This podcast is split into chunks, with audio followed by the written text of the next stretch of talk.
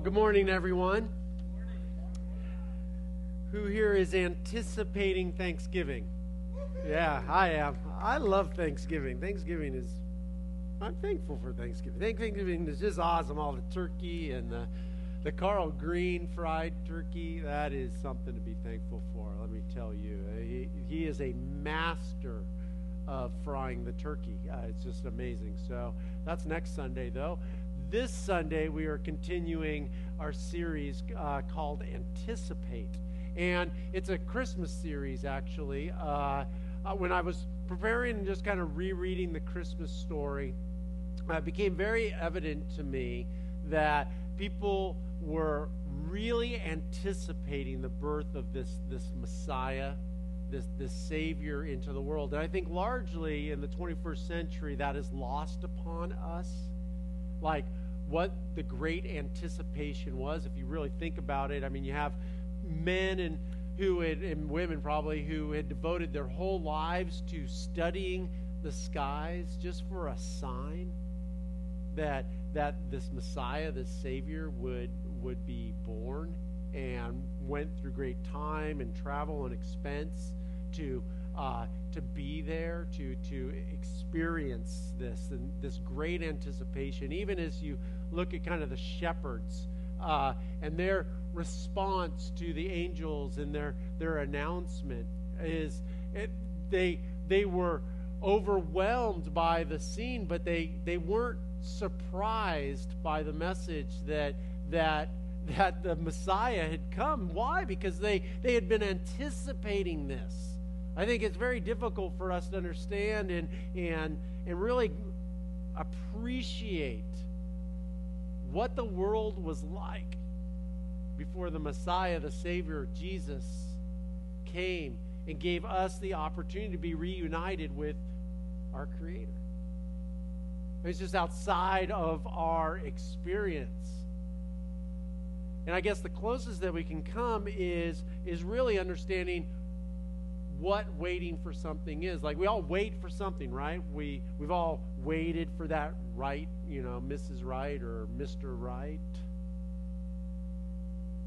We've waited to get a letter or an email telling us we've been accepted into something. We've anticipated holidays like Thanksgiving. We've anticipated uh, paychecks, right? Anticipated phone calls. So we kind of we understand in, in, in some sense what it means to wait. I remember uh, uh, waiting for test results uh, before uh, Boo Bear was born. And uh, this kind of, uh, they thought that there was something wrong with him um, medically. and and you know we went into genetic counseling and all this stuff. And i mean it's just like this this you know being able to tap into this anticipation so we can have some kind of understanding what the story of god you know with humanity what it must have been like to be waiting for this messiah. And last week we we started out with the story in genesis in the Garden of Eden where all the anticipation started. Before the fall of man, that, that, that there was this intimate relationship between creation, man and woman, and their creator. That they would walk together, that they would talk together. And then there was this, this separation, this brokenness of the relationship.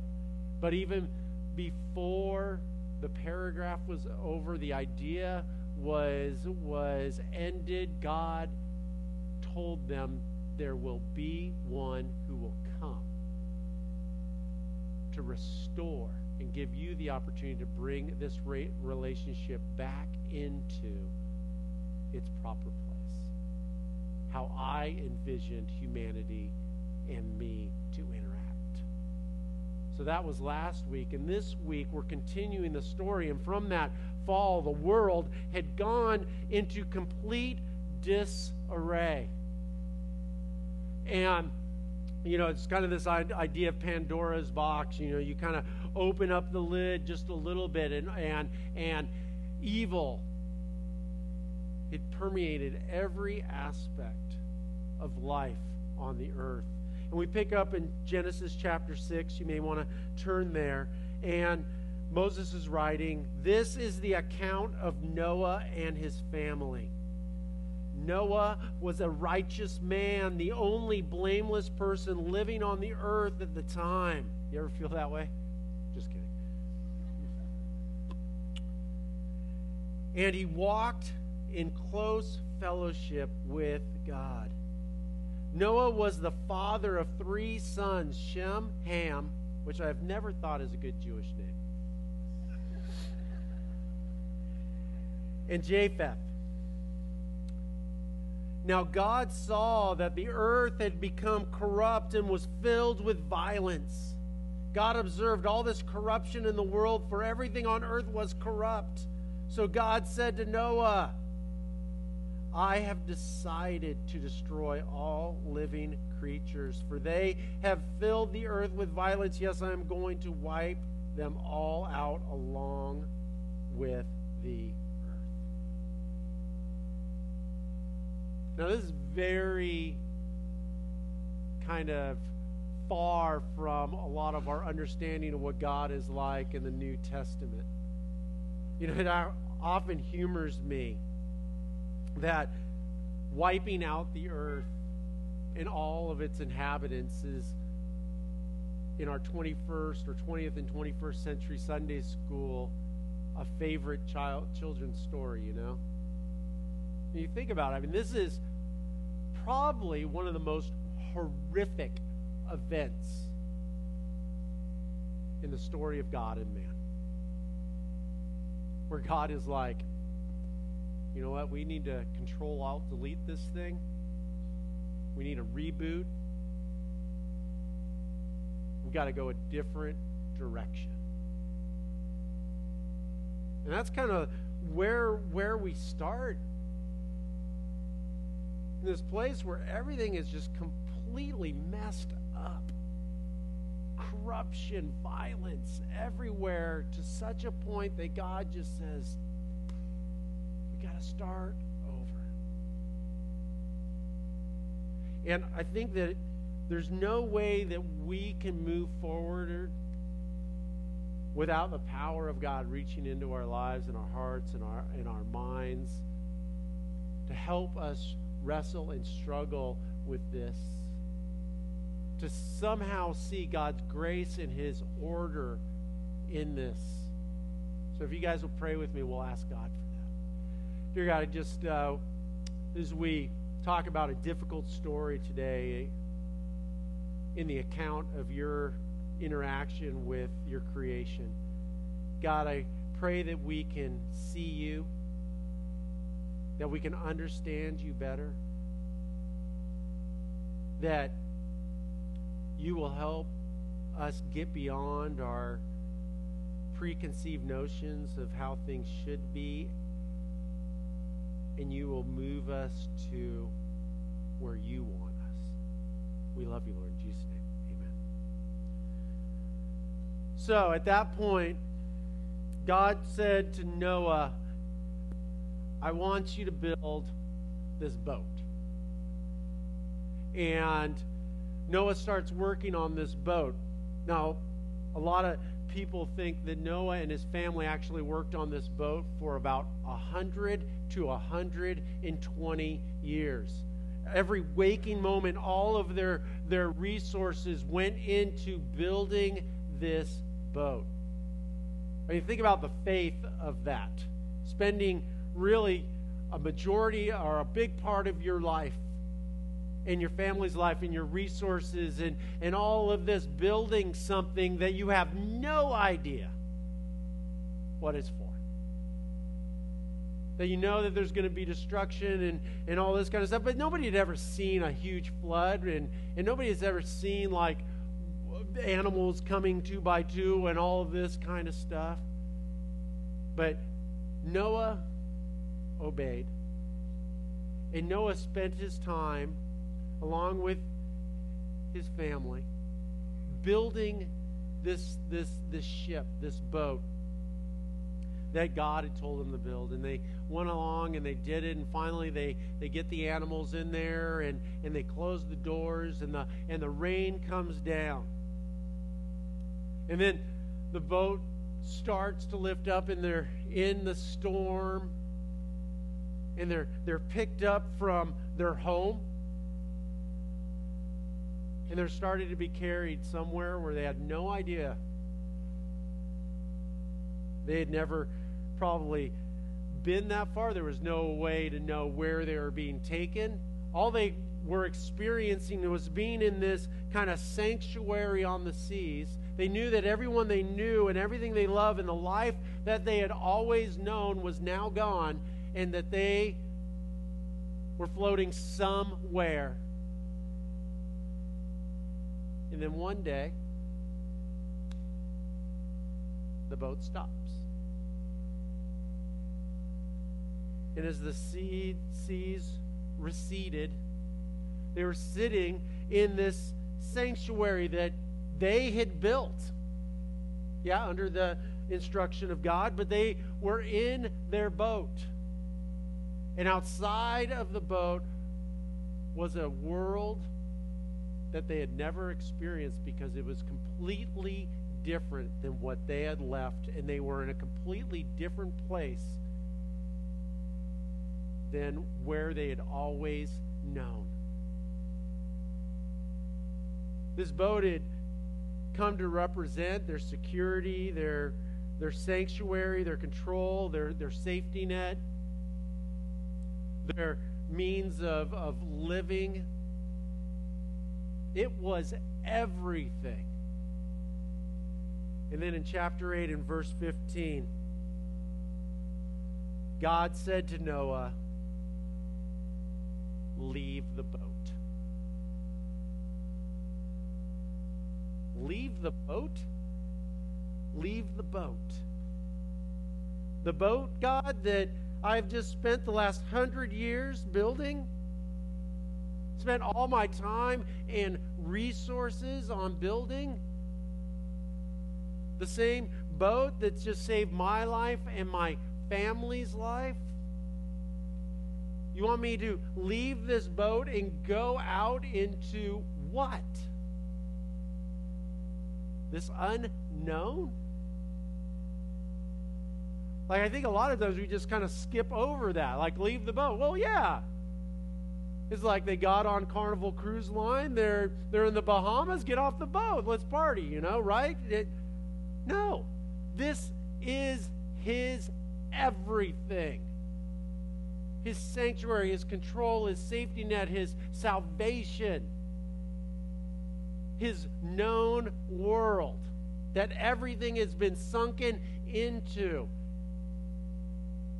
And God, quite flippantly, in my opinion, says, Leave the boat. And not just you, but y'all. That's the southern version. All of you.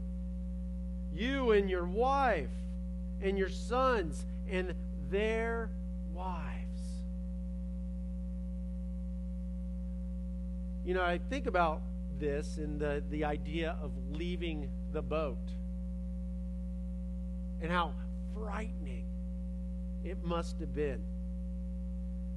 But the truth is, is that that boat was never meant to be the place that he ended up. It was a place that was good and useful for a time, and it was ordained by that for that time, but it outlived its purpose. God's purpose was not for Noah and his family and some animals to live within the safety and the confines of the boat. But he had a different plan entirely. He goes on to say, Release all the animals, the birds, the livestock, and the small animals that scurry along the ground. Why? So they can be fruitful and multiply throughout the earth. What's God doing here? He's telling Noah that he is reestablishing an order, that He is reestablishing a purpose for every single living creature. And in order for them to fulfill that purpose, they have to leave the safety and security of the boat. So in verse 18, Noah and his wife and his sons and their wives left the boat. And all of the large and small animals and birds came out of the boat pair by pair. You know, I was reading that and kind of praying through that. You know, I know that they went in pair by pair, but kind of this this this visual of the humans leave and then you see these these animals, the birds, the livestock, and the small animals, and all coming out pair by pair. What is God doing here? I think it's the one of the world's greatest visual lessons. I think God is telling Noah that, you know what? I am bringing order back into the world, and that I am a God of order and that you can trust me. Then an interesting thing happens. Then Noah built an altar to the Lord. You know, for us listening, like, well, Noah built an altar to the Lord. Well, duh, that's what biblical people did, right? If you're in the Bible, you build altars. I mean, it's just as simple as that, right? Not so simple, actually. Do you know that this is the first time that an altar is ever mentioned in Scripture? That Noah is leaving this place of control, this, this, this place of known, his security, his sanctuary, and he goes out. And the first thing he does is express in an act of worship that had never been done before. So he piles up his dirt and his rock. And there he sacrificed as a burnt offering the animals and birds that have been approved for that purpose. This is kind of interesting if you really think about it. It's another one of those things that we could just very easily skip over. Well, yeah, Noah biblical guy building the biblical altar and doing the biblical sacrifices. But think about what is happening behind that sacrifice. Noah has just left his security, his, his control, his sanctuary, everything that he has put his life into. And the first thing he does is build an altar and sacrifice what? His food. The things that he knows. His ability to make a living. You see, he's getting off the off the boat and and he does not have any resources. Like, you know, we're in this recession and you think like the yacht market has has kind of dropped off and you know, well, think about then. I mean, there's no buyers for the ark. You know, there's there's no one who's going to come and give him money or cows or sheep or anything. There's nobody to barter with. There's no one that he can trade his boat building skills with. What Noah has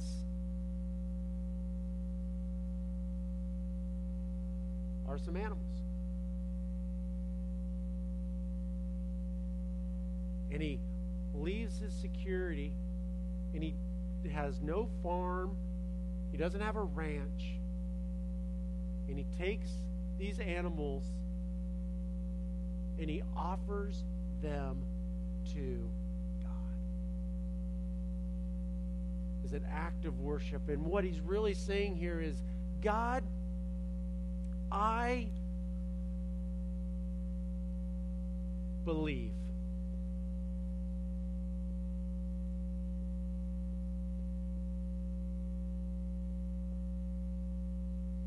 God, I believe that you are a God of order, that you are a God that I can trust. God, I believe in you and your ability to take care of me more than what I can see and what I can hold on to in this present moment. And that's really when we transfer money, when we go and buy something, we're actually making a statement of belief. That when I take my money and if I make a choice, if I choose to go see Harry Potter number seven, part one, it's not another one of those, is it? Oh, gosh, so good. I'm still like the whole Star Wars thing. One, six, four, I don't know. If you go to part one, movie seven of Harry Potter over, what's another movie out right now? Yeah, exactly, right? You know, uh, Thelma and Louise part two. I guess there can't be a Thelma and Louise part two. It's another one of those. Has to be a prequel. But if you haven't seen Thelma and Louise, I just totally ruined the ending for you. But but by choosing to go Harry Potter, you're making a statement of belief that this is going to be a better movie, that this is going to be more entertaining. Or by just by going to a movie, you're thinking that you're going to be more entertained than going out to a bar or to a play or to a something else. That for me, I don't spend a lot of money on suits or ties or or things like that. I do not have a closet full of penny loafers. But I, you know, and I think about that, and you know, you could go and I could buy a pair of penny loafers for like $90, or I could buy a brand new pair of running shoes for $90. Now, I have a lot of running shoes. By me spending money on those running shoes, it's a, it's a statement of belief that I believe that those running shoes are going to benefit me and make my life better than the penny loafers. So, what Noah is doing here is he's, he's making a statement of belief. He's saying, God, you know what? I believe more in you and your order and your, your uh, protection and control more than I believe that this, these animals here are going to fulfill my needs. I trust you more than I trust myself. The same is true when we give to an organization or we give to our church.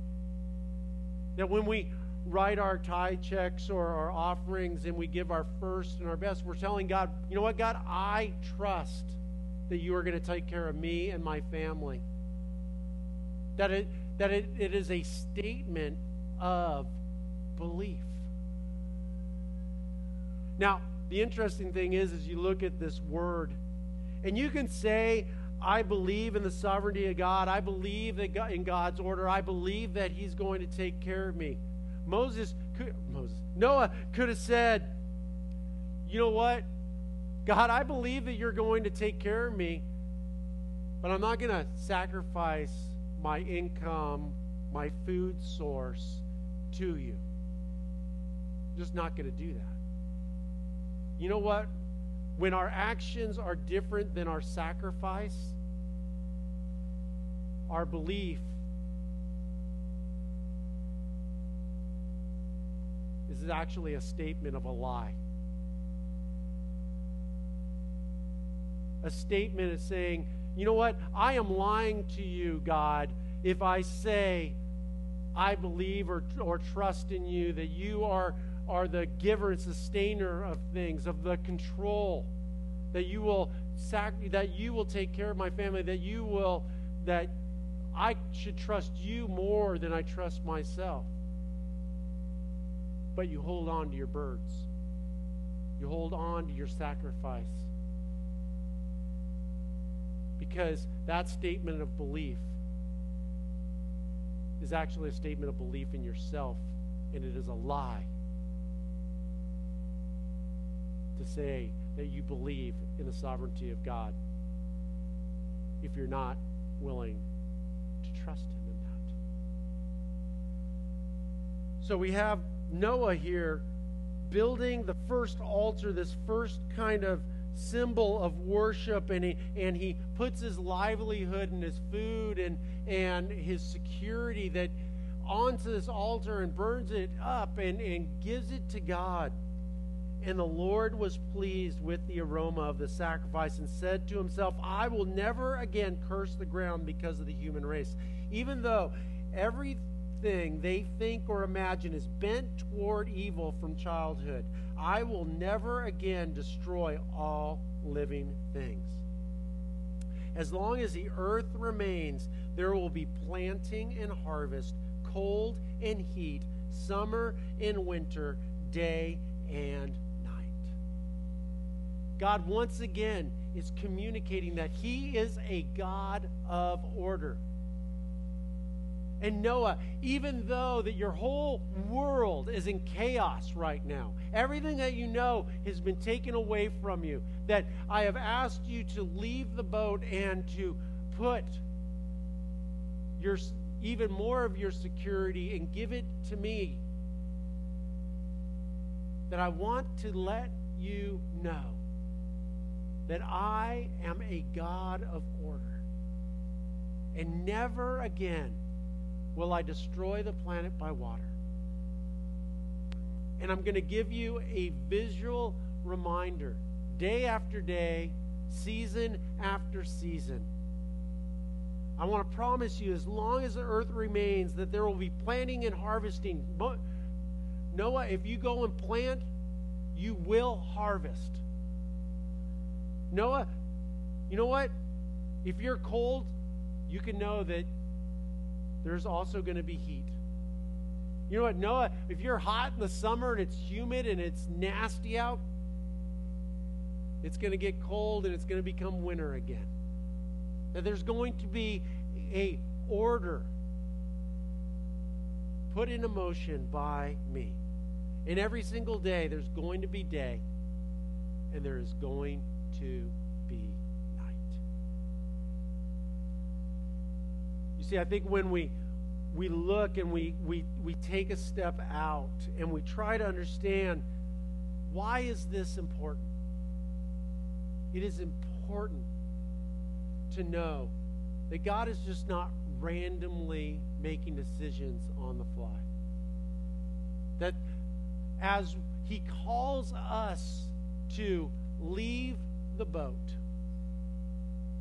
That there are promises that He has made that we can rest assured of. That even though our relationship has been severed with Him, that we, at this point, that they would know that someday that He would send a Messiah and a Savior. That we know when He calls us out of our boat and we trust Him with our first and our best. That, you know what, when we plant, we will harvest, that there will be cold and there will be heat, that there will be summer, there will be winter. And yes, even though the days are dark right now, tomorrow there will be light. And so many of us, I think a lot of times, that we feel like Noah and we're We've put all our time and our energy in constructing a world, a world that is safe, a world that maybe was ordained for a time, a, a, a, world that that that makes sense, that we we know where the exits and the entrances are, we know where the bathroom is, and it's all good except for one thing. That's not God's vision for our lives. You see, boats can be great. Boats can protect you from a storm, keep you dry, get you from point A to point B, can even get you back again. But they are not the destination. The same is true with hospitals. Hospitals are absolutely important. But how many of us are dreaming of spending our rest of our lives in a hospital. Same is true at churches. That the ultimate goal of being a follower of Christ is not to end up in a local church and that's it. No, this is meant to be a place of encouragement and equipping to to move us to go out and be the tangible hand of Christ. To go out and be God's conduit of love and mercy to this lost and hurting and chaotic and wicked world. That all of these things,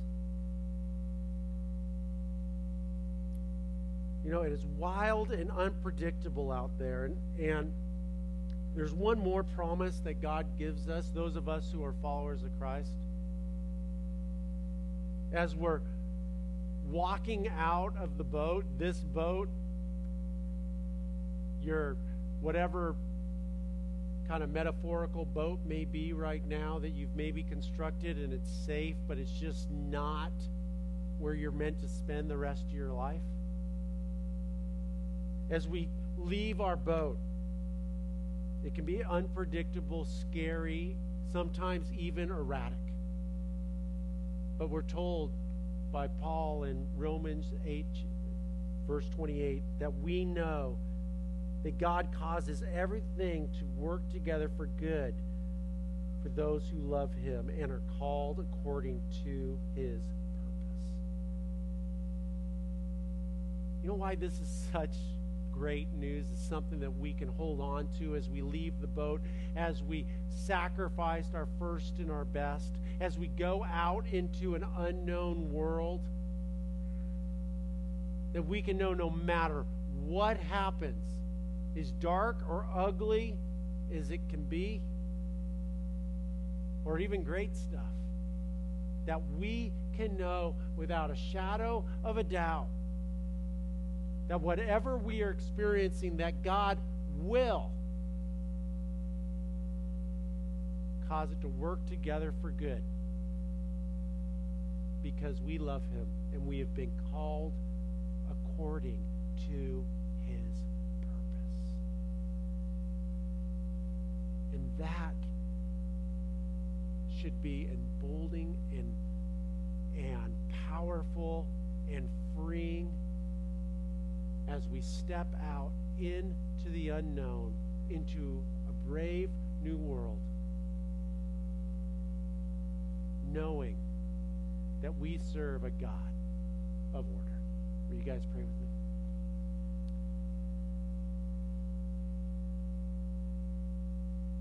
Dear God, so many times it's so scary to leave the boat into a world that is completely unknown and foreign to us, where we feel like we don't have any control. And then you ask us to make statements of belief that continue to remind us that our faith is in you and not ourselves.